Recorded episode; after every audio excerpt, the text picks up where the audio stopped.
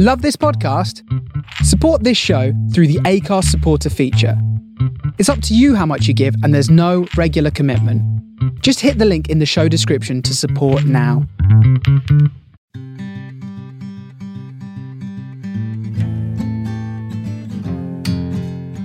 You're listening to Griefcast with me, Cariad Lloyd. Griefcast is a place to talk, share, and laugh about the peculiar human process of death and grief. Each week, I talk to a different person about their experiences of grief and death as we remember someone that they have lost along the way, whether it was a long time ago or you've just joined the club. Welcome to Griefcast.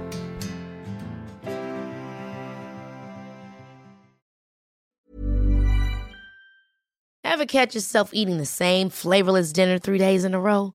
Dreaming of something better? Well, HelloFresh is your guilt free dream come true, baby. It's me, Keke Palmer.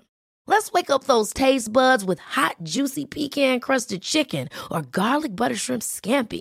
Mm. Hello Fresh. Stop dreaming of all the delicious possibilities and dig in at HelloFresh.com. Let's get this dinner party started.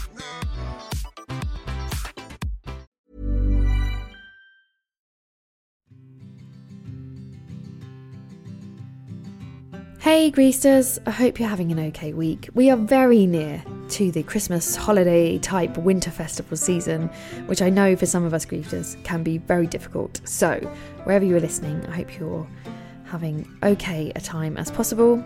I hope you have people around you who are being kind to you, and I hope you're being kind to yourself as well. I know this time of year is really difficult. Um, I've said it before, my own advice is light candles. That seems to help me. If I have some candles going, I think it's going to be okay. It will be spring. It will happen. Um, just to say before Christmas, perhaps you're thinking of buying someone a Christmas present in the Grief Club community. Perhaps they'd like to buy You're Not Alone, a new book by Cariad Lloyd, which is out January the 19th, 2023. You can pre order it, and you could probably, I don't know, you could print out your pre order and give that, wrap that up. Uh, if you also go to a special website, which I can link on the socials, you can get an amazing pin badge designed by logo designer of Griefcast, Jade Perkin, which says you are not alone on it. So you could give them the book and say, in a while, there'll be a pin badge with this present as well.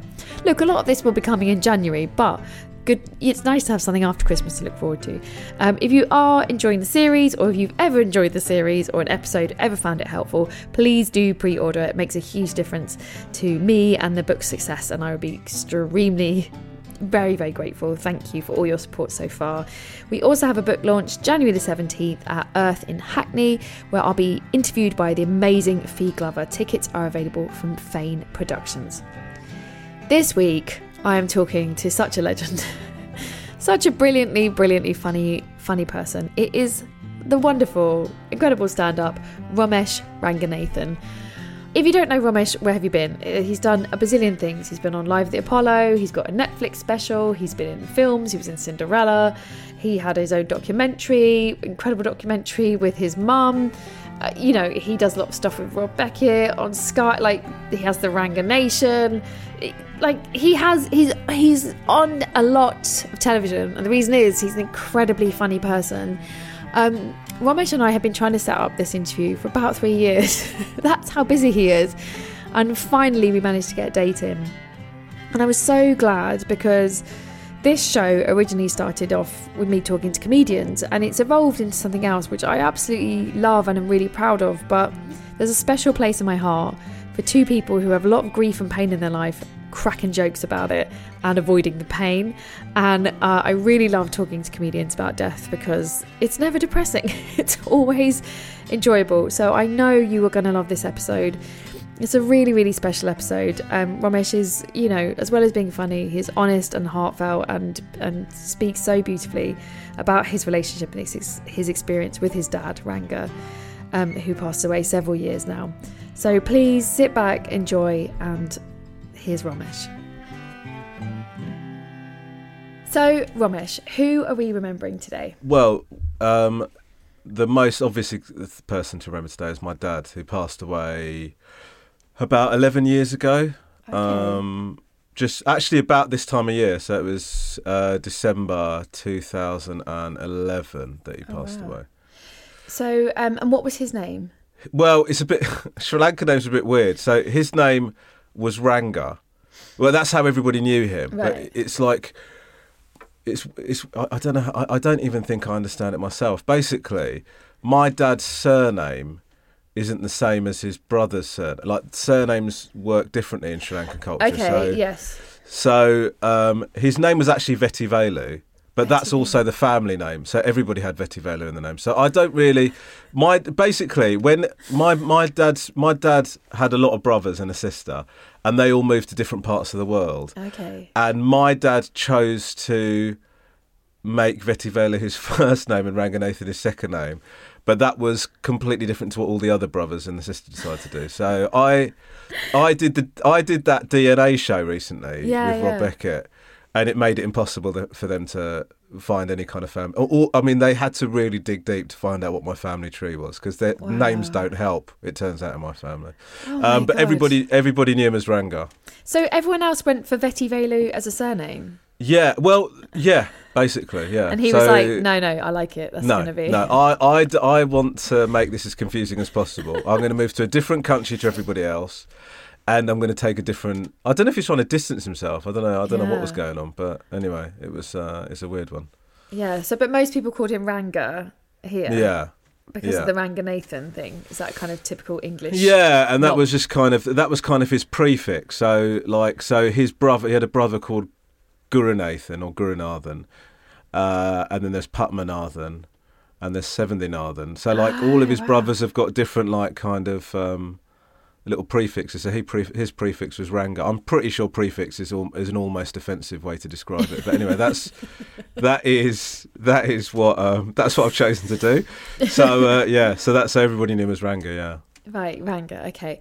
And so 2011, 11 years ago, that's quite. um We talk a lot on the show. Well, my experience on the show is like the five years, 10 years, 15 years, like we're quite. That's when you sort of have this kind of almost assessment of it, of like, oh, so how are you feeling at this present 11 years? Are you coming up to the 11th anniver- 11 year anniversary then? Yeah, so it'll be the 11th anniversary in like two, three weeks. Okay. So, um, uh, and to be honest with you, I, I struggle a little bit because Mm. I um, I was really close to my dad. So I've got a younger brother and and my mum's still alive, and so it's the three of us left now. But I would say that my brother and my mum are very, very similar. Right. and my dad and my dad i was i'm very similar to how my dad was do you know what i mean? So I, I was really close to him but it was a really it was a really troubled relationship because my dad wasn't very good to my mum. And mm-hmm. so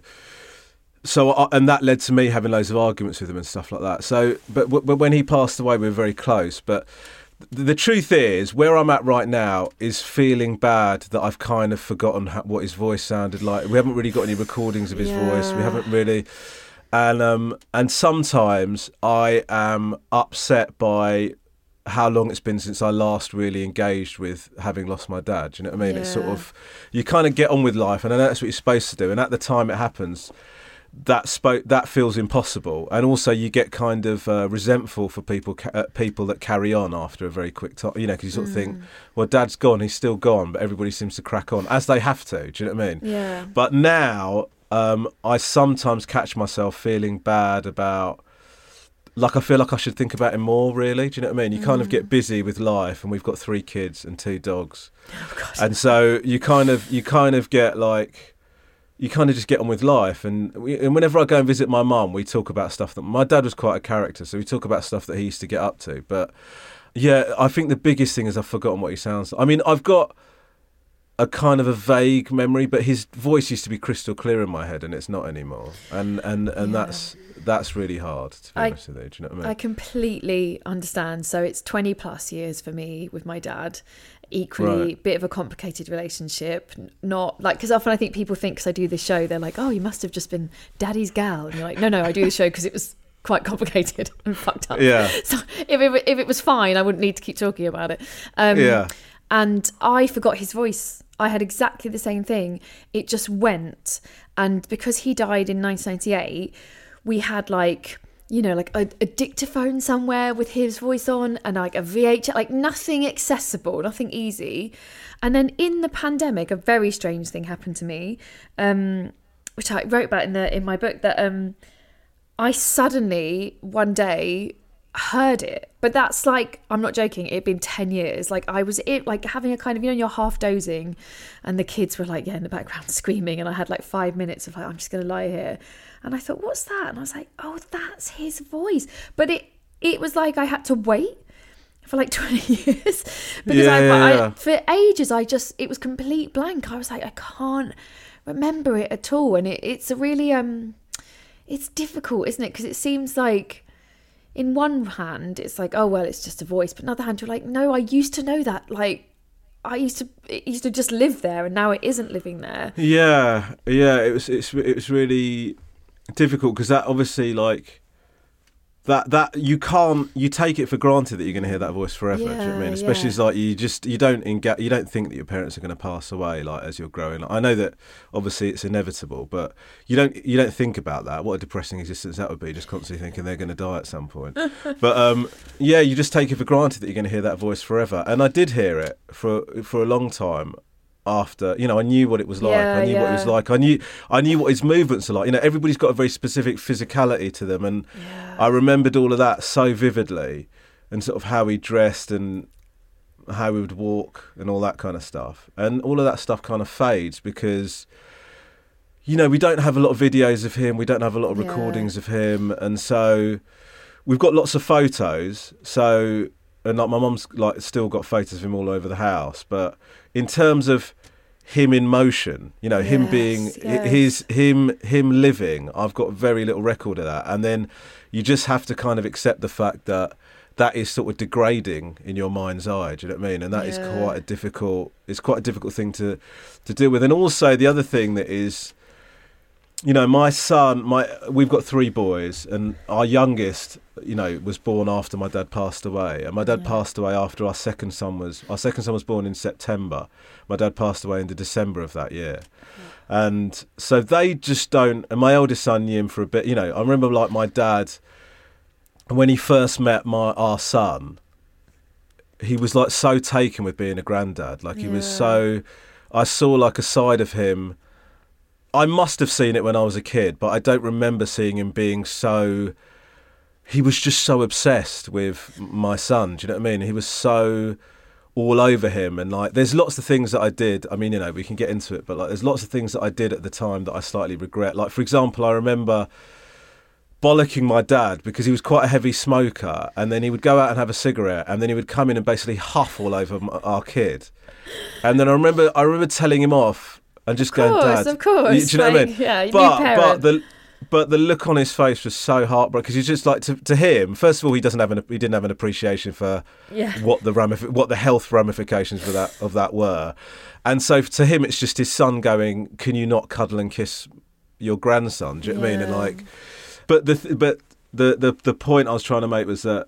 Uh, it it is upsetting how little my gra- my own grandkids have got no. My eldest son's got some sort of vague recollection. But you know, to give you an example, my mum's got a photo of my dad, just like a headshot in the living room.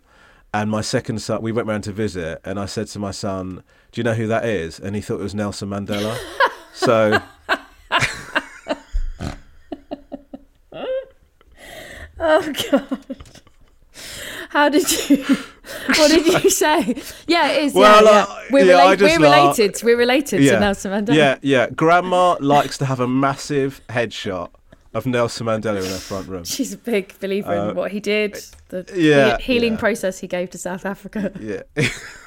Why not? Why would it? Yeah, it's a great- grandma. Grandma's really passionate about. It. I know she's completely apolitical in every other way, but for some reason, she's really passionate about Nelson Mandela. So that's, you're right. Well done. Good guess. Oh god, it, yeah. I I mean the same. My, obviously, because my dad died when I was so much younger, that my kids have no, yeah, no idea at all.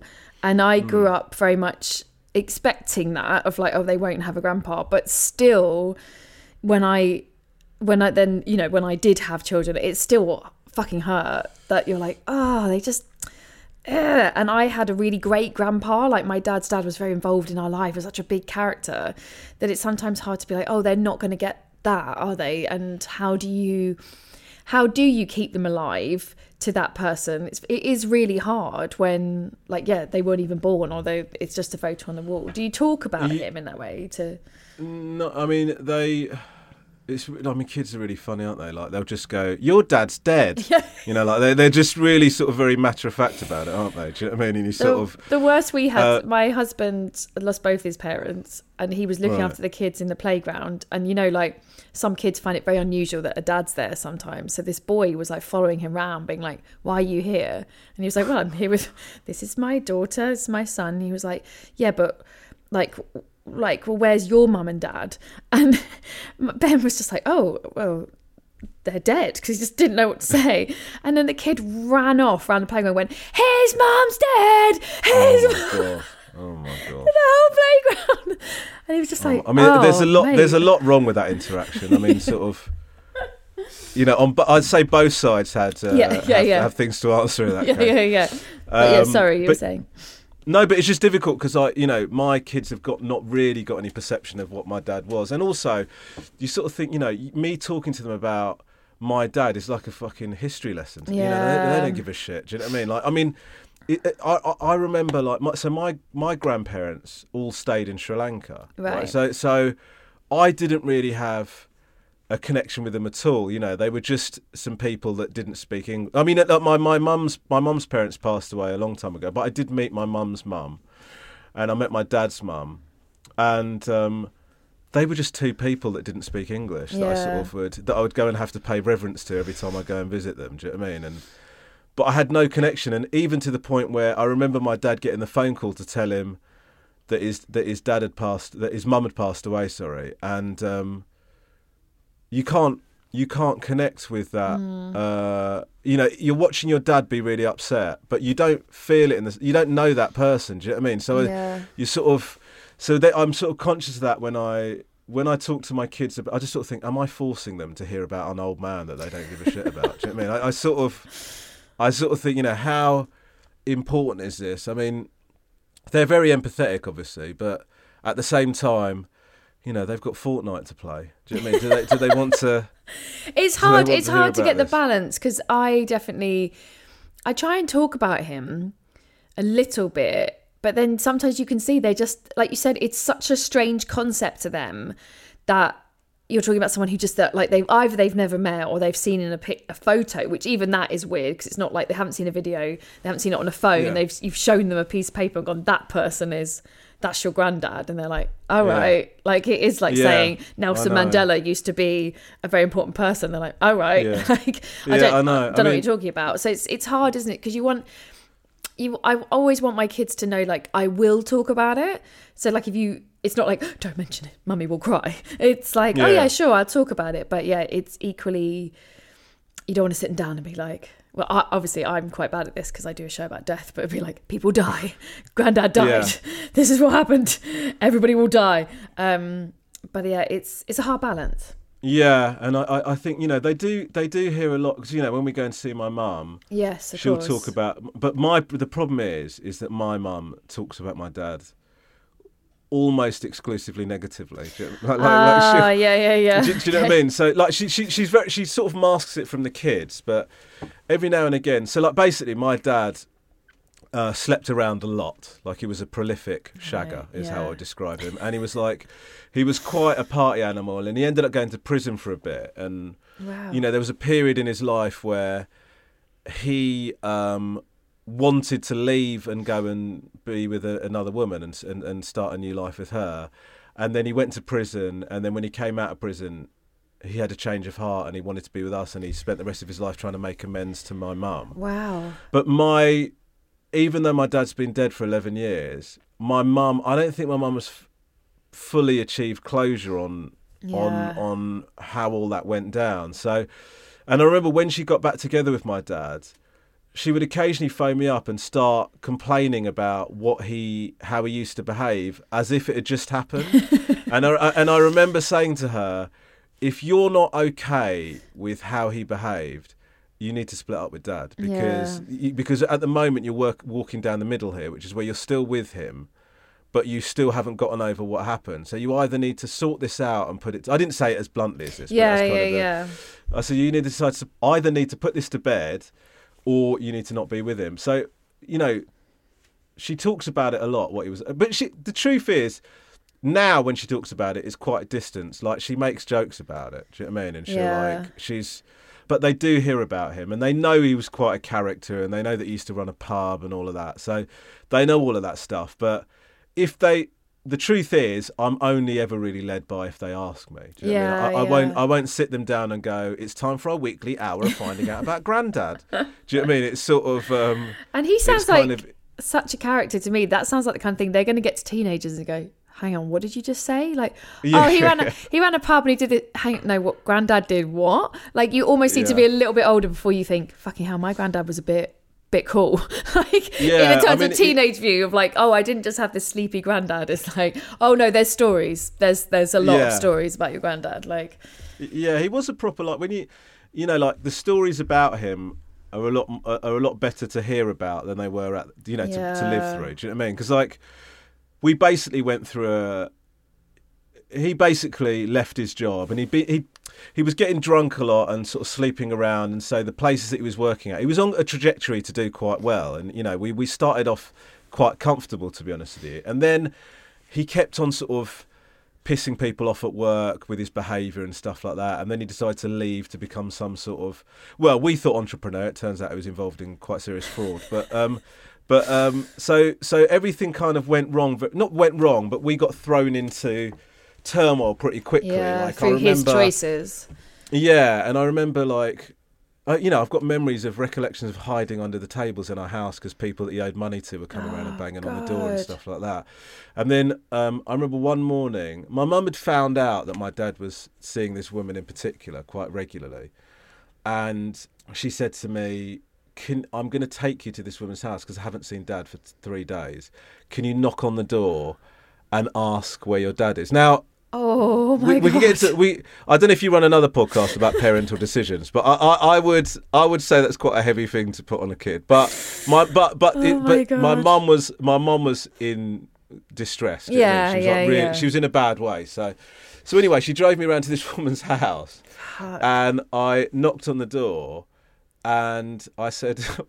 Excuse me, woman. Where's my dad? And she said, "Oh, he was arrested two days ago." And like, so basically, they'd done like some sort of, the police had done sort of some sort of sting. So he turned up to to complete some deal. I don't, I don't know the exact details of it. And then the police sort of raided it, and he got arrested. And he, he ended up spending like, well, he was he was sentenced to two years, oh my god. but god! he ended up spending, I think, a year and a half in prison or something like that. But like, he wasn't like all of that. It was just him, man. He was like drama. Do you know what I mean? Yeah. Like he he he he ran this. He was a he worked in finance for this book company, and then he took over the book company. It was in North London. He didn't want to commute to North London anymore, so he moved the whole thing to about twenty minutes from Crawley, and then he would go to work and he'd go to this pub at lunch and he decided he re- well he realized that he was having more fun at the pub than he was at work. So he sold the business and bought the pub. Oh my and that's God. that's basically what happened. And so he was a proper character. Like he was Yeah. kind of he was kind of a really interesting fun guy. And it was a proper personality driven pub. Like my dad was like life and soul. Yeah. and like you know he was a really great character. But it was difficult to be his i mean it was definitely difficult to be his wife um but like we had I, he and i had a lot of clashes do you know what i mean it was um It sounds It like I was a can. Yeah, like when you have someone who's such a character, it's that thing of like they're a tornado. And sure, seeing a tornado on the horizon is incredible. like, wow, look at that tornado. Look at us watching this Yeah. tornado. When you live with a tornado, because my dad was a tornado, it's like, yeah, sometimes exciting, but also as a child, it's like, it's really terrifying, quite scary quite a lot of the time. Like, it's going too fast. What's happening? Why? And like, if my mum would ever, very, very rarely ever say, your dad has to look after you, like, I have to be somewhere else, me and my brother be like, oh God, like, oh, okay. oh, what's going to happen? And because you just knew that person wasn't, like you said, a character is not like, this guy is gonna make sure you go to bed on time and don't eat sugar. Like that's not their vibe. And um, No. yeah, I know what you mean. Like the, the stories become stories and become really funny, amazing things. But when you're living with a with a tornado, it's yeah, it's dangerous and you can get hurt. it's like, Yeah. it's a lot. Yeah. What what did um did you ever before he died? Did you ever like? So you said you became closer. What happened? Did you kind of have that moment, father son moment? Where you're like, right, let's sort this out. Well, no, we, I don't think we consciously sorted it out. I remember when I was bit, when I was at uni, I came back and my dad had just come out of prison and he was back with my mum, but you know it wasn't all sorted. They were still arguing and stuff like that, and obviously they had stuff to work through because there were lots there were lots and lots of things that my dad had done that you know, and also up until a year previously. He'd been wanting to leave, right? So Yeah. there's a lot for them to work out. And I remember once I kind of went, my brother and I went off the rails a little bit when um, it must have been incredibly difficult for my mum, but we were just out of control really for a while. And I'd come back from uni for the weekend, and then I said I was going out with my mates, and I just didn't make it clear when I was coming back or Yeah. whatever. And so, you know, it's not the worst thing in the world. But I remember my dad coming back. Uh, sorry, I remember coming back and my dad uh, giving me a bollocking, just going, "You need to be a bit more considerate," and I just lost. Of course, right? Shit. You've been waiting for like- like, dude, don't Yeah. you tell me, like, yeah, ex- exactly. Oh, yeah. Uh, and I just launched into this monologue about all of the things Mm. that meant he had no right to tell me what I do. And you know, you haven't been a parent all this time, and now you're coming in and you t- and you think you could just come in and you know, I was really. I'll be honest with you. I some first first of all, one of the things that I have clear in my mind's eye, as it is, even as I'm telling you this, is how his face looked. He looked absolutely broken. It was horrible, and my dad was very much like my dad was the guy that my mum would say, "I'm going to tell your dad about." You know, like he was like a proper. yeah. And so to see him ordinarily in any ordinary circumstances, my dad would have given me the absolute, I don't know ass whipping, bollocking, Yeah. whatever. He there's no way he would have allowed me to speak to him like that. But in that moment, he just sat and took it. Do you know what I mean? And he just, and I'll mm. never forget. Like I just went into this rant at him, and then I walked out. And I remember talking to talking about it to my mum, and my mum said, "Look, you know, I know it was horrible. I, I, I don't agree with how you did it, but everything you said was true. Do you know what I mean? And I yeah. understand why you feel like my mum said. I understand why you feel like that. And my dad and I never spoke about it. It's one of the worst conversations I've ever had with my I ever had with my father. Do you know what I mean? And we never talked about it again. And then gradually, you know, as as I got older and I started doing various, we just gradually became closer and closer. You know, just time moves on, and you forget about that sort of. St- you not forget about it, but it's, it get, gets to the back of your mind, and you start developing a relationship all over again. And he was, you know, he wanted to do everything for my mum. He was completely devoted to making up for for everything he'd done in the past. I think he felt like a guilt about how he'd how he treated us, and we just got closer and closer. And the, the in, in terms of us sorting it out, I remember a specific moment on his 60th birthday where a load of his brothers came over from Australia and Canada to to celebrate. And I, in his card, I wrote to him, "It's so incredible to have you as a father. Like I love you so much." And he opened the card, and it was in the middle of like people, like my dad's brothers are all getting paired. You know, as a proper like they're like it's loud when that when Yeah. our family get together, right? And um, he opened the card and he's just stopped, and he said to me, "I'll never forget this." He said to me, "Do you really mean that?" And I said, "Yeah, yeah, I do." And he was like so. He almost looked surprised that that was my assessment of how he'd been as a. Do you know what I mean? Like he was just. I think it felt like. Uh, I don't know, and and. Yeah, it was just. Just by the time he passed, I remember like a, uh, maybe two weeks before he died, I was hosting a gig at, um, in Brighton, and my dad started coming to all my gigs with me. Like he would turn up, he would sit at the back on his own, he would have a couple of beers, as was his way, and then he would like give me a very honest assessment. I remember like once doing a gig. It was like my first weekend at Komedia in Brighton, and um, you know I'd only just started on the circuit, and um, I came out the gig and he said you were good, but he goes you weren't as good as as the last guy. He said if you really want to like. You know, he would give me like honest, Yeah, yeah. a honest like assessment of it. But I remember like t- a couple of weeks before he died, I had a really good gig. He came out, he got smashed, and then afterwards we all went to the pub, and he was chatting to all the comedians, And he'd never said this to me before. We were walking to uh, the car. I was giving him a lift home. I hadn't been drinking, and um, I don't know why I had to felt, felt like I had to clarify that. yeah, yeah. Um, yeah. Um, but um, he just said to me, he was walking along and he goes, "Can I ask you something?" And I said, "Yeah." And he said, "I didn't embarrass you at all tonight, did I?" And I said, "Why'd you say that?" And he goes, "Just because I've been drinking and I've been a bit loud." I said, I said "Dad, don't worry about it. You were hilarious. Like you, you were great." But he'd never. He'd never said anything like that to me before. You know, he's always been like, "This is how I am. Fucking deal with Yeah, it." Do you know what I mean? Like, so it was weird to see him.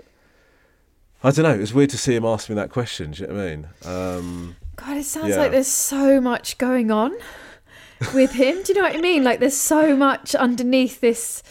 And I can just relate to it because my dad get a very noisy person. There was so much going on, and it was sometimes hard to to get that to actually get behind what was going on. yeah. And I can completely, of course, you had to have that conversation with your dad, and and what what incredibleness, like you said, like you grow up with this person who just like you shout, they shout back, you shout, they shout back, and then for him to just take that is such an act of parenting, isn't it? Of like, yeah, I do deserve this. This is your time, son, where you get to say all the bad things, and I take Yeah. it. That's how much I love you. I'm just going to take it, and that that's the Yeah. parenting I owe you. And so I think it's so amazing that you had that chance and that conversation because you know people don't sometimes people never express that they never get it out they never say you know what you f- this is what you fucking did and you yeah. and you need to you need to say that we we definitely my brother was 19 when my dad died and they had they were just getting to that point of like been through a lot of teenage awfulness and he had they they had had the time of like you were shit that you do not get to come back to me um i think my dad was at the point where he was like oh i have been quite shit haven't i and like i think some i don't know maybe some maybe this isn't fair but some men it takes a while for like you almost like the kids need to get old enough to go no by the way what you thought was passable was not yeah, yeah, yeah. just yeah. because I know your wife has been saying it all this time, and you've been ignoring it. We're here to back her up now. Not good, not great. This is our this is our report card. Yeah. And then they're like, oh shit. Um, but I think amazing that you were able to move through that and have that conversation, and that he got to. I mean, make amends is too simple a term, isn't it? But like you said, to form a new relationship with him Yes. as a with, with him as making the changes that he needed to make and become a different person, a different dad. And obviously, he must have felt he obviously felt that deeply that he had let you down, and that he was able to know, oh, I've I've made it up. I've kind of repaired as best I can. Yeah, I think so. I mean, like he and I were like very. We, we had a very. By the time he passed away, obviously I was older. We had a very matey relationship. Do you know what I mean? Like, and he was like, he's a he was a properly funny bloke. Do you know what I mean? So I really got on with him. Like, I would look forward to spending time with him. It wasn't like I was. I would dread see it. You know, I'd be like, I'm going to go to the pub. But, you know, I knew that my dad would always be at the pub when he was running it. So I'd be like, I'm just going to pop to the pub and have a pint with dad. Do you know what I mean? That was a Yeah. thing that I did enjoy doing. And yeah, it felt like seeing him with our kids. It was, you know, he was overseeing family in Canada and was like nervous about missing the birth of our second son. And then when he arrived, my dad cut his trip short and just got the next Oh. flight back so that he could like see him as soon as possible. So it's like all of those things were like were amazing. I, I, I- th- th- it, it, it's I, I feel like my brother and I have a little bit of a different take on it because Yeah, yeah, I sure. I see I see my dad as a great guy who was a flawed individual, Yeah. right? And, and and when you and when you first discover that your parents are human. I remember, like, with my mum, it's such a weird moment that I realised that my, my mum was human. Is that my mum was chasing me around my bedroom because I'd done something wrong, and she tripped over a toy that she was having to go at me for my room being messy, and she tripped over a toy on the floor and fell over. And I remember thinking, "Oh my god, mums can fall over!" Like it hadn't occurred to me that that was something that happened to them. Do you know what I mean? Like I just they're gods. I just, gods can trip. Yeah, yeah, yeah, exactly. Yeah, they. Oh my god! like she, she tripped, and like so. Obviously, like when, you know, it, it's it's horrible to say, and I look back at it and I think it must have been very difficult for my mum. But I just didn't believe my mum that, that when she was saying that dad was when she was upset about my dad. You know, sleeping around or whatever. I just thought you must have this wrong. Dad wouldn't do that. Do you know what I mean? Ah, Like he, and then I remember the, when I when I first heard him say that, it was like, oh my god, like he admitted it or he said it in front of me or something like that, and and I was like, oh shit, because he didn't realise that I didn't believe her. Do you know what I mean? He thought I was, you know, um, but so I see him as like a, a flawed individual that, but was a great guy at his core, and he was a really great, funny guy. But sometimes I worry when I hear my brother talk about him, because my brother. He, he more often than not talks about the things that my dad got wrong. Do you know what I mean? Or that my dad, you know, my dad wasn't great with finances, and it turns out when he passed away, when we were trying to look into sorting my mum out with her house and stuff like that, it turned out his financial situation was a house of cards. Yeah. And I sort of saw it as like, okay, well, that's classic dad. Do you know what I mean? Yeah. Let's try and sort this out. But my brother was a bit more.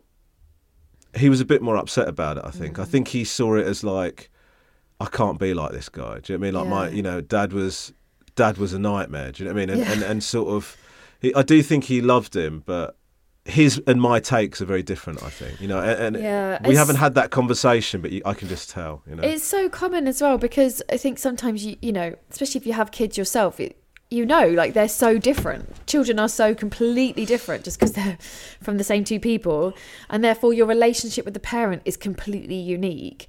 And you know, me and my brother have had very different takes on him for a very long time. But we've talked about it and we we almost have different childhoods. Even though he's only 4 years older than me, my dad was completely different to him. Completely different. Really? Yeah. Yeah. And so like, you know, he was so much harder on my brother and there was so much more like father son stuff going on and so much more like they're they're both they were they're similar and there's a lot of yeah, tension there of the similarities but very both noisy, funny, charming people. And then I have the complete opposite of like he didn't even I wasn't even in the room. Like he was like, oh, she's fine. So I have the much more like so my brother's like, I got all the pressure, and I'm like, I, I wasn't even that like he didn't even. yeah, yeah, yeah. It was like, oh, uh, and also my other child.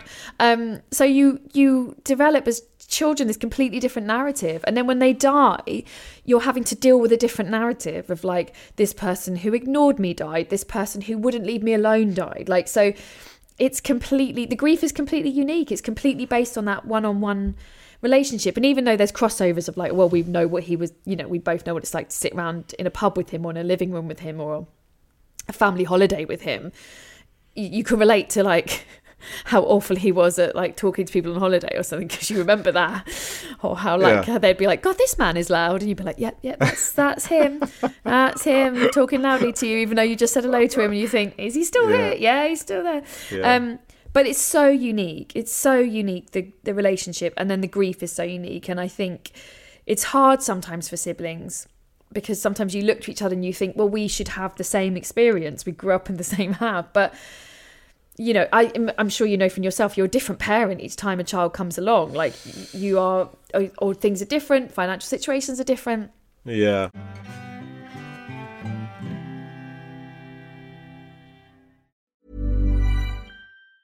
Ever catch yourself eating the same flavorless dinner three days in a row? Dreaming of something better? Well, HelloFresh is your guilt free dream come true, baby. It's me, Keke Palmer. Let's wake up those taste buds with hot, juicy pecan crusted chicken or garlic butter shrimp scampi. Mm. Hello Fresh. Stop dreaming of all the delicious possibilities and dig in at HelloFresh.com. Let's get this dinner party started.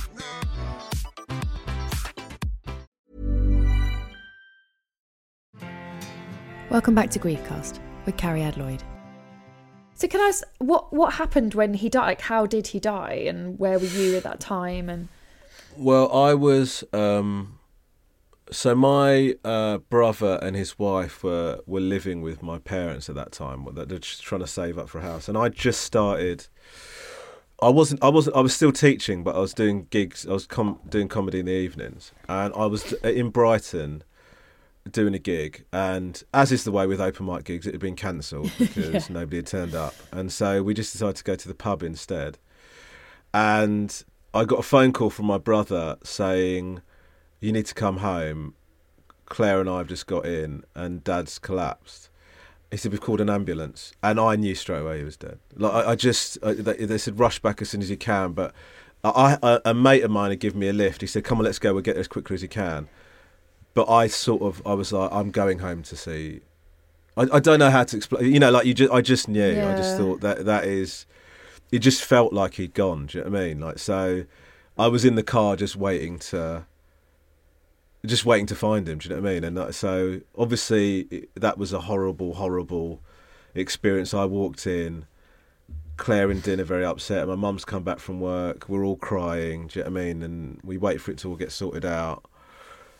And you know, like when you first, you know, I walked in and my dad's body was just sort of lying on the floor, and um, you are in complete disbelief because empirical evidence suggests that he should be alive. Yeah. Right. Like that's that's the only way you've known him. So like it, like seeing him there, he looked so.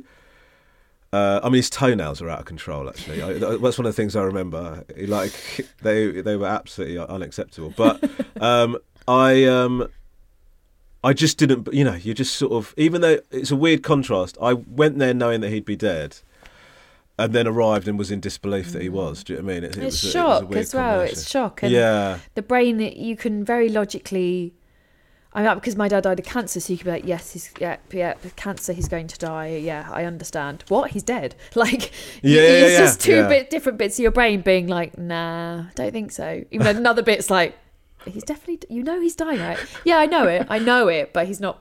Nah, Yeah. he'll come back. Like you just, your brain just wants to protect you. Your brain is there's a bit of you that's just like, maybe it's not true, and we'll just go and have some ice cream. Like maybe that's be Yeah. fine.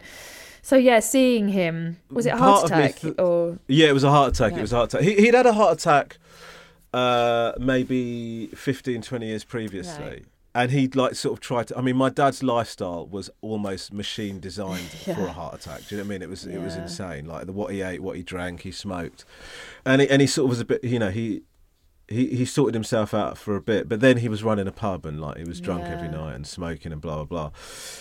And just you know, he suddenly passed away. And uh, apparently, there was some medication he was supposed to be on that he wasn't taking, but didn't tell any of us. Do you know what I mean? And stuff like that. So, I, I'd I'd say to you it was a surprise, which it was, but his lifestyle was so insane. Do you know what I mean? That um, it was, to be honest with you, it was just a matter of time. But then, obviously, when you know that, you then start thinking, why didn't we intervene more? Do you know what I mean? Like we all knew that. I'm, I, you know, like he was, he did everything you're not supposed to do, and um, and so there's part of you that thinks, well, if I really wanted to do something about that, I could have, I could have like really forced or, or tried to force him more. But the truth is, my dad was like a really stubborn bloke. Do you know what I mean? And then Yeah. you sort of walk in the line between, am I going to force him to? Do, you know, probably. Yeah. As I'm saying it to you, I'm trying to I'm trying to rationalise how I feel about it, but. I I think probably we should have been more interventionist than we were. Do you know what I mean? But at the same time, you know that if you go and see your dad and have that conversation, it's going to be a horrible experience Yeah. because he's going to kick back and he'll probably lie to you yeah. and say that he's doing it. And so there's all these things that you kind of go, well, what can you do? We can only hope to sort of gently encourage him and see what happens. But then he did die. And so you go, well, obviously that, that strategy wasn't as effective as we hoped it was going to be. Do you know what I mean? I do, but also like you can't when you're dealing with a tornado person. They do what they want, you know what I mean? Yeah. And, and I don't know if this is going to make you feel better, but my dad was very like lived very wild life, and then went completely the other way um, when we were kids, and so he you know, drank and smoked, took drugs, and then wh- when we turned up, he went full on like marathon, triathlon. So he was incredibly healthy, like he was training for an Ironman, and he Right. and he got cancer. So I do tell people that story Yeah. because I'm like, you, uh, you know, like after years, and then part of my mum was like, oh, well, maybe he, you know, he was very unhealthy for a while, and you're like, yeah, but then he did did all the right things, and yeah. you know, like, and then they even said to us, they were like, oh yeah, because he was so healthy. So I laugh because it's just hilarious. Because he was so healthy, it spread so quickly through his body. Because he was just Oh his- my God, yeah, really? Because his metabolism was so fast, and he was so healthy. So it was a pancreatic cancer, and it just spread. So within two months, it was like everywhere. So you can, you know, I, I do feel like Yeah, when people, you mean. know, it's like people do die. That's what happens. Yeah, And obviously, yeah. obviously, listeners, take care of yourself. You know, be healthy. But there's a certain human beings have an endpoint, and I think sometimes we look Yes. we look to rationalize.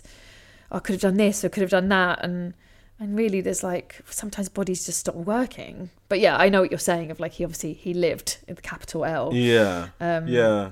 But I mean, I had I had a similar thing with like a friend of mine. a, a- good friend of mine uh, took his own life a few years ago, and um, I'd had dinner with him like a few weeks beforehand. And then my initial, and I didn't know whether this was narcissism on my point, but you can't, but you can't help but think, well, I was with him two weeks. like, do you know what I mean? Yeah, Like you, you can't help starting to think, like, what more could I, you know, could I have done something there? Because I remember, you know, there's so many times when I saw my dad doing stuff. Like my dad once came back. My dad, his regular thing was to come home absolutely smashed and then eat the worst thing on the planet to sort of deal with how much he'd been drinking. And I remember, like one day he came back from a night at the pub, and he took two boiled. He boiled two eggs, and then he deep fried them. right? Like you, how can you make it the worst? I know. Boiled eggs on a, a lot of alcohol, not not ideal. It's not toast, Yeah. is it? Like it's not going to like soak it up and then deep No. fry them. Fuck Yeah, and then it, and he added some like chili powder and stuff. Oh like that, my and like- God. and then and then you sort of go, well, I knew that happened. Yeah. Surely, you know, if somebody was if somebody was like designing a pattern of behaviour that might make you think that you need to have a chat with this person, Yeah. it would be that. Got battered, came home, made chili deep fried boiled eggs. Do you know what I mean? Yeah, it's you know when they set out a healthy plan, like make sure you eat three times a day, lots of fiber. Yeah. That's like you turn the page over and there's that diet. It's like this is the anti, like yeah, He- health he, would actually. He's at such a point now where he would actually improve his lifestyle by only having one deep fried boiled egg after a night out. That would actually be a move towards a healthier lifestyle for him. That would be everyone would be like, you know what? Well done, one deep, well done, very good, very good, Ranga, very good. Just the one. That's excellent. Next time, half, and then we can move to maybe no chili. Yeah, and maybe don't deep fry it at all. Just you know, that'd be the yeah. ne- yeah, yeah. It was um. So you do think about things like that, you know, and also his Yeah. drinking. I mean, he just was yeah, regularly drinking loads, but he used to hide it from us. And I remember like being very concerned about him taking over a pub. Just sort of felt like that wasn't yeah, a good no, move. stop. It wasn't a good move for somebody with his drinking habits. yeah, And uh, I remember him telling me all of the. I mean, it's typical, like somebody that wants to just say what you want to hear, so that they can get the thing they want. Do you know what I mean? So Yeah. he would just say to me, "I'm going to do this," and I said, "What if somebody offers to buy you a drink?" He goes, "I'm going to decline, or I'm going to have like a thing, a non-alcoholic thing here, and I'm going to say thank you and drink from that." And then, sure enough, within a week, he was just battered every single night of his uh, that he worked there. I mean, it was Yeah. just- and the problem was he was fun. You turn up, he's hilarious. My mates would turn up. He's just amazing. Admittedly, a little bit too flirty with the girls that we had with us, but but he would be like. He would be funny. Do you know what I mean? And all my friends would go, "Your dad's a legend." Do you know what I mean? Like, oh my god! And they still tell stories about my dad making them some like Sri Lankan food after we'd been on a night out on the on the piss or whatever, and how cool it was and how funny he was. So in that moment, you go, everybody thinks he's a legend. I'm I'm enjoying hanging out with him. yeah. I don't know. Do you know what I mean? There's so many factors at play that that that, that you kind of think about after he's gone. Yeah, and I think also it's this thing about humans of like they are completely multifaceted beings, and parents are multi- are are humans, and so when and you only get this perspective when someone's died because then you can stand back and walk away from them on the horizon and be like, wow, who the fuck were you? And someone Yeah. can be utterly charming and hilarious and also hard to live with and difficult and selfish. Like all of the things are true, but it's it's hard sometimes like you- you're looking for that narrative after death of like they were a person they were a Yeah. good person they were a bad dad they were a good dad and actually i've had this with my dad of like just constantly being like he just was my dad like Yeah, he wasn't good yeah. he wasn't bad like he definitely lots of room for improvement. Um quite a few yeah things on the you know hr list of like not sure that's okay. But also lots of yeah like my friends loved him. They thought he was so fun and he was always the one like running and throwing kids in the air and you know chasing around being a monster. Like he was so happy to play but it was just yeah the other stuff the regular the stable Yeah. stuff was harder for him um and that's yeah you just i think you just sort of have to kind of I don't know if you ever resolve it. You just constantly go, right, that's what happened. That's what happened. Well, I, I- think you just. Well, I think it's sort of what you said. Really, you just accept that's what it was. Because, like, at the time, yeah, you are trying to go. It's almost like you're Santa deciding whether he's on the nice or Yes, naughty list. You yeah, sort of yeah. go like, like, how do I feel about this guy? Do you know what I mean? Like, I definitely, I definitely loved him, but how do I categorise him so I can move on with my Yeah. morning? Do you know what I mean? Yeah. But the truth is, it's like, like you said, it just is what it is. Yeah. You know, like you just accept it for what it was. You know, I don't. You know, all this thing about whether somebody's a good person or a bad person. I, Yeah. it's, it's very, it's really tricky. That do you know what I mean because. You know, if you focus on certain things I do, I'm a good person. You focus on other things, I'm an absolute prick. you know what I mean? So you kind of, you kind of, Yeah. you kind of go. It just is what it is. You know. Um, Yeah, and it, I think, you know, death offers more opportunity to think about them because most other people, your relationship is constant. So they do something awful, but then the next week they do something great, and you're like, oh, they are all right. Oh, they are okay. And you, you know, you have these reminders of the the good stuff, and yeah, it's it's it, it's really hard to be balanced, and I think that is also a, a part of grief. The grief process is you know, as the years go by, and as you said, like the more you, but you know, see yourself as a parent or see other things or things that you don't want to be like them, and and kind of assessing them really i don't think you ever stop assessing them and i've definitely i've had moments where i've been you know furious with him just like what an absolute prick like i can't believe he did that yeah. and then i got Yeah. older and gone oh, their kids are annoying i can see why he didn't want to be around us all the time they Yeah, are, yeah, they are yeah. annoying um how how do you feel you've what how do you feel you've this isn't the right word like not dealt with your grief but you know did you have counseling or did you just kind of you obviously you just had the your second son so were you just like i'm in full on small children i just get on with it think about it later Well, it- was slightly tricky to be honest with you. I mean, my dad's passing away caused massive problems with me and my brother. Really. Uh, um, yeah. So, um, so basically, my dad passed away three days before I left my teaching job. So Wow. my plan was to um, it's terrible timing by him, but my plan was to um, was to leave teaching. I'd hand in my resignation, and then I was going to go full time as a comedian. And then th- three days before my last day, he passed away jesus and um, and then we had this situation where we discovered the finances for a house of cards. We weren't sure what was going to happen with my mum's house. Yeah. You know, the house that they shared, and my and we didn't know. You know, you had to sort out all this like probate and all this kind of stuff and all this shit.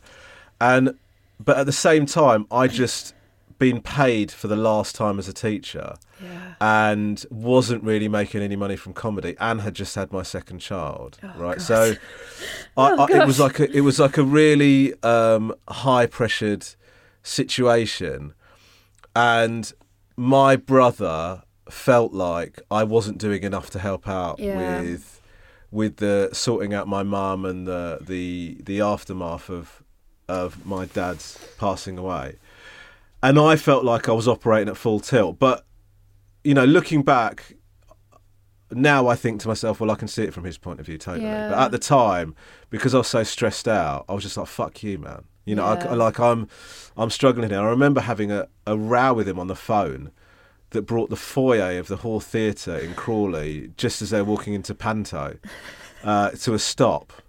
Um, as I sort of shouted, "I'm never going to forget how you've treated me," you know, and he said, "I'm never going to forget how you treated me." And then, like, the argument continued. It was in front of like our kids.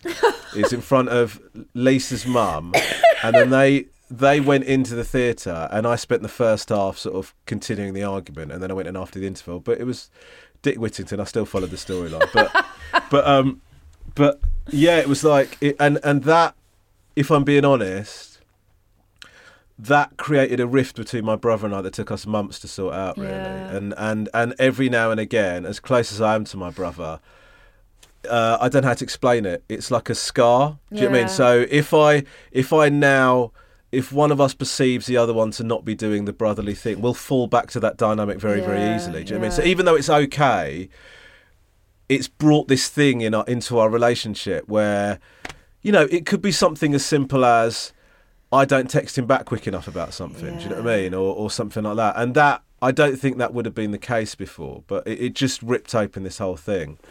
And yeah, I, I, I had a weird, ex- you know, with regards to actual sort of explicitly, you know, grief. I remember like we had a joke about it. My brother It was quite a dark joke, but my my brother, the day after my dad passed away, did an impression of me crying when I discovered dad was dead, and he said, "I I had no idea you made that noise." Um, love it. That is uh, as only siblings can be so shitty to each other. It's exactly what me and my brother like. Just like what an unnecessary observation, but you can't help but make it because it's your sibling. You're like, what are you doing? Yeah. That's so weird. Yeah. You're so Yeah, weird. um, and then like I didn't not because of my brother taking the piss out of me, but oh um, god. I didn't I didn't really cry after that until Are you sure? uh, you sure he didn't yeah. damage you? And you were like, Yeah. pack, pack this up, pack this up. You well, made well, I- I had a weird. I mean, a couple of weird things. My auntie, my my dad's sister, was really expressively right. uh, teary at the funeral. Yeah. Um, and I didn't cry at all during the funeral. And I watched some of my, you know, my friends were crying and Yeah, blah blah. They must have thought I was like a fucking heartless bastard. But No, the closer um, you are, the harder it is to emote. And it's so common that Yeah. people go to friends of friends' funerals or they go to support someone and they are sobbing, and the people in the Yeah. next in the epicenter are like, "We're not crying because you're in shock." To be honest, you're in shock. yeah, So that's why you can't stand there and be like, "Oh no, they're gone," because you're like. No, they're not. They're probably fine. They're probably coming home.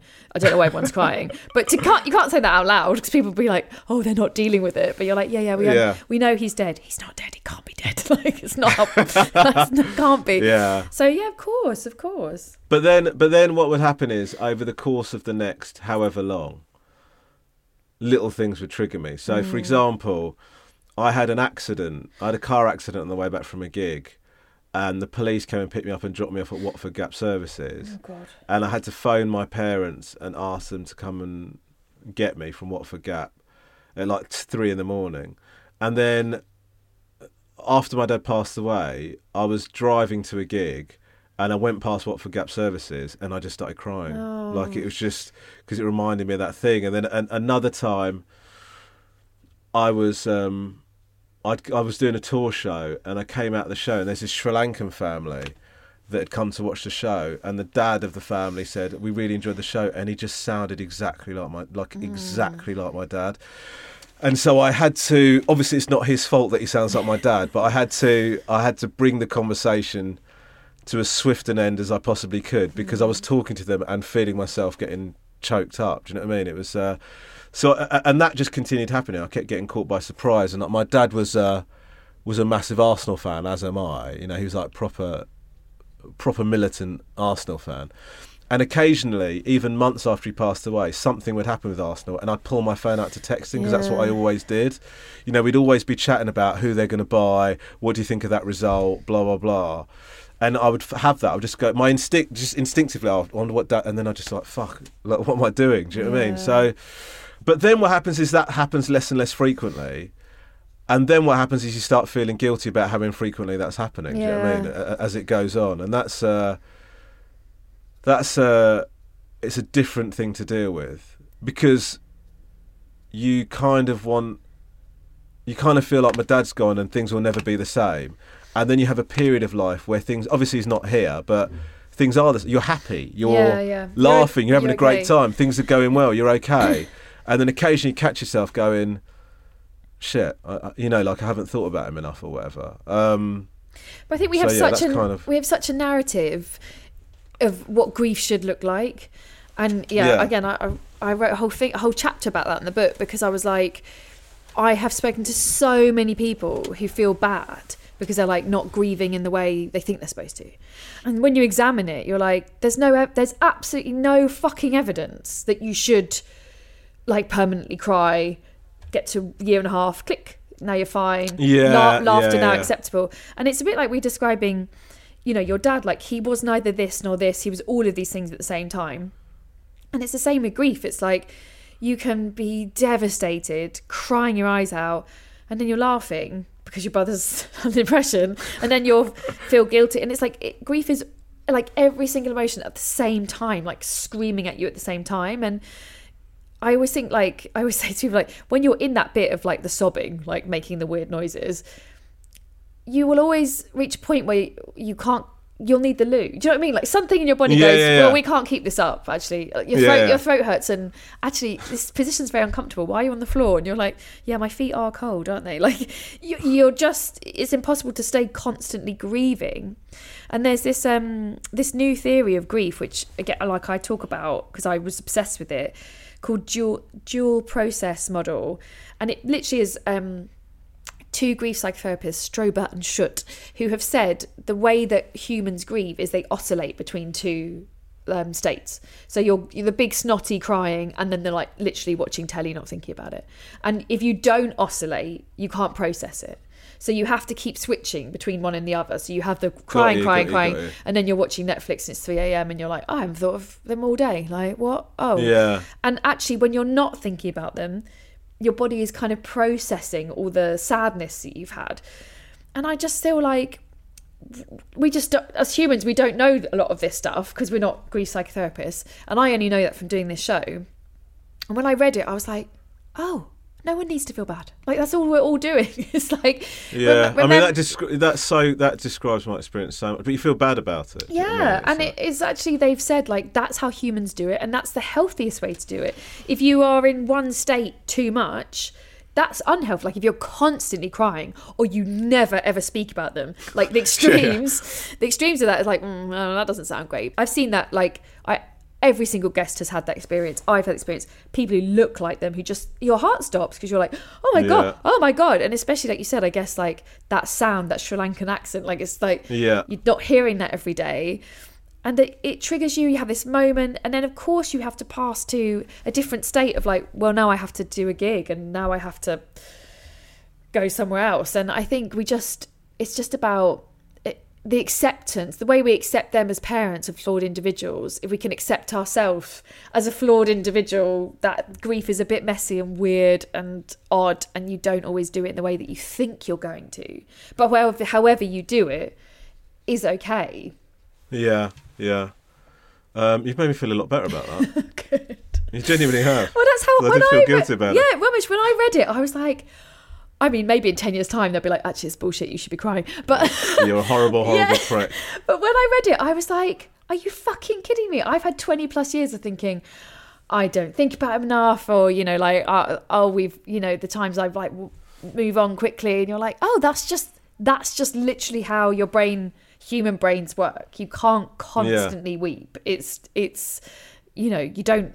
There aren't enough tears, and I think because at the beginning you do have so much sadness, when that changes, you know, like in the first six months where you are just like in shock and crying and you don't know what's going on. And when you sort of get your feet back on the ground, you think, oh, oh, I should be back there. Like that's what grief is, the kind of wailing. Yeah, crying. yeah. But actually, that's just the first mad six months where you don't know what the fuck's happened to you. That's not, again, it's a bit like having a kid, isn't it? Like the first six months of having a baby, or especially your first child, is mental. but that's not what parenting Yeah. is. That's not like the full load of it. Yeah, yeah. It's just the first, yeah. like, oh my God, what have I done? What's Yeah. happening? Why didn't anyone say this is going to be this difficult? Is it, does everyone go through this? Yeah, yeah. yeah.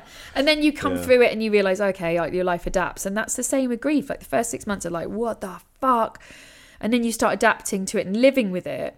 But I think sometimes we think living with it is denying it or forgetting them. But actually, that is living with it. It's like remembering them, having the photo up, talking about them occasionally, but also sometimes not bringing them up or yeah. things passing inside. Occasionally, you want to talk about him, but you end up talking about apartheid because how your son's interpreted a photo. That's all part of the grieving process. It's all part of the grieving process.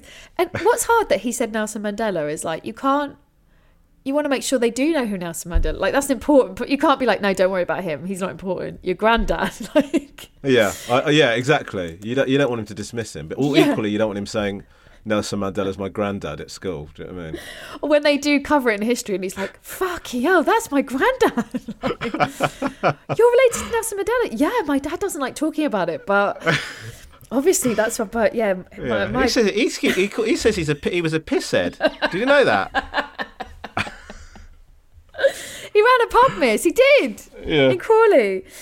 Oh, Romesh, I could talk to you forever. Thank you so much. What an amazing, an interesting character Ranga sounds like. Like, I really I feel like we got the sense of him. So thank you. Yeah. For... Well, it's very helpful to me. So thank you for having me on. Oh no, bless you. Thank you so much. Thank you. If you'd like any information about Romesh, you can head to his website, Romesh Ranganathan. Romesh is R O M E S H. Ranganathan is R A N G A N A T H A N. So head to romeshranganathan.co.uk and you can find all the information where he's touring, his podcasts. He has a podcast with um, comedian Tom Davis called The Wolf, which is very, very funny. Um, and yeah, you can find out all about the brilliant things that he's doing and the various gigs he's doing. And he is so, so funny and so worth seeing live. If you enjoyed that, you will very much enjoy his new Netflix special as well, The Cynic, which is out, I think is already out. Uh, you can follow us on Twitter and Instagram at The Griefcast. The show was recorded remotely, it was edited by Kate Holland, the music was provided by the Glue Ensemble.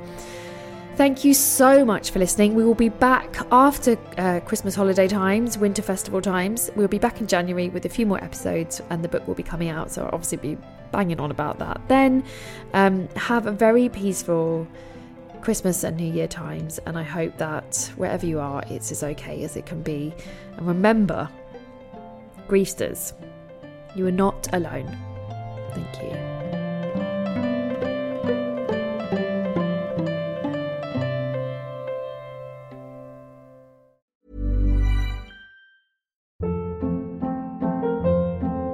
Hold up. What was that? Boring. No flavor. That was as bad as those leftovers you ate all week. Keke Palmer here, and it's time to say hello to something fresh and guilt-free. Hello Fresh. Jazz up dinner with pecan-crusted chicken or garlic butter shrimp scampi. Now that's music to my mouth. Hello Fresh. Let's get this dinner party started. Discover all the delicious possibilities at hellofresh.com.